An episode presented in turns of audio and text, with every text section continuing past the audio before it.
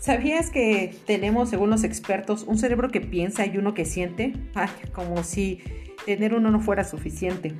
Hay algunos estudiosos del tema, tales como Joseph Ledoux, que menciona que la emoción es más potente que la razón. Ahí sí tenemos que aplaudírselo porque, final de cuentas, pues aquí sí nos deja muy claro que las emociones le ganan a la razón.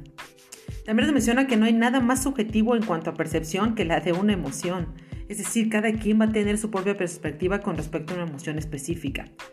Se puede analizar cómo el cerebro procesa estímulos emocionales para producir una respuesta emocional. Esa es la aportación de Joseph Ledoux. Antonio Damasio es otro, y él menciona que es imprescindible educar al cerebro emocional a que controle sus instintos y emociones utilizando su propia inteligencia. Bueno, para Damasio, solo cuando conozcamos de forma más profunda el funcionamiento de nuestro cerebro, lo lograremos. ¿Qué lograremos? Conseguir ser más felices. Tenemos otra aportación de Eduardo Punset, que es eh, una persona a la cual admiro muchísimo, y él eh, concibe el concepto de el cero emocional. Suena muy radical, pero realmente el ser emocional solamente es dejar claro que es el punto en el que se han formado los circuitos neuronales que determinarán cómo afrontará la situación cualquier niño desde el punto de vista emocional a lo largo de toda su vida. Imagínate lo impactante que puede ser para un niño eh, estar en contacto con emociones positivas desde que está muy chiquito. Otro autor importante es Stern y él es el creador del concepto de la intersubjetividad emocional que es la capacidad de reconocer a otra persona como centro separado de mi propia experiencia. Es decir, el desarrollo de mi cerebro emocional dependerá de la cantidad de estas relaciones intersubjetivas. Es decir, es cuando los chicos ya están muy conscientes de que la otra persona pues también se enoja, también llora, también se puede reír o también puede, este, o también puede tener miedo. Y Goleman y Larry Menciona que el poder del cerebro emocional y los centros emocionales del cerebro están conectados no solo con la cognición, sino también con un sistema inmunológico. ¿Recuerdas que nos han dicho que debemos permanecernos sin estrés, calmados en esta temporada de pandemia? Pues es precisamente porque entre más estresado estemos, nuestro sistema inmunológico baja. Aquí está la explicación de por qué nos tenemos que mantener cero estresados. Ok, el cerebro emocional también está conocido como sistema límbico y está compuesto por cuatro partes importantísimas, el tálamo, el hipotálamo, las amígdalas y el hipocampo. Y todos ellos son el centro donde se procesan las diferentes emociones que tenemos. Pero ¿qué crees? También influye la eh, neocórtex o la corteza cerebral y por lo tanto podemos eh, regular nuestras emociones porque recordemos que esta corteza nos hace diferentes a los mamíferos, a los demás mamíferos. Y tiene dos tareas importantes.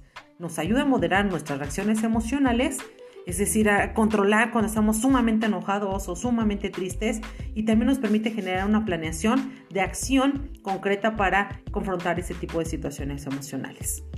El concepto de sistema límbico se lo debemos a MacLean en el año de 1949 y su importante función es regular las emociones y sobre todo los impulsos.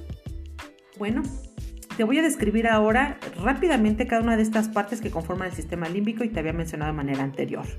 Tenemos el tálamo, el cual está ubicado en ambos hemisferios, en el centro y en la base del cerebro, y tiene, entre muchas otras funciones, analizar e integrar los estímulos externos, ¿Qué crees? Pero menos el del olfato, porque el del olfato está conectado directamente con la corteza frontal. Por lo tanto, es aquí la explicación de por qué cuando alguien pasa con el perfume de aquella persona que te marcó, eh, te lleva su recuerdo de inmediato, ¿no? O cuando hueles a lo mejor una comida, te trae recuerdos positivos o negativos, dependiendo, ¿verdad? Eh, también nos permite generar atención para el ciclo del sueño y la vigilia. Este nos ayuda para este, para este proceso e incluye aspectos motores del lenguaje.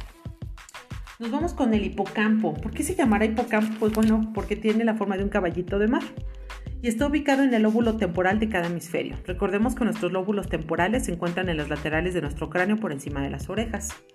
Y tiene sus principales funciones que es la formación de la memoria a largo plazo. También nos ayuda a regular las emociones, pero es altamente vulnerable al estrés. Entonces, en el, en el hipocampo se guardan las cosas a largo plazo, no, más bien aquí el hipocampo decide qué se va a largo plazo y qué no. Las amígdalas están localizadas en lo más profundo de nuestros lóbulos temporales también y tienen una forma como de una almendra. Sus funciones principales es modular el aprendizaje y la memoria.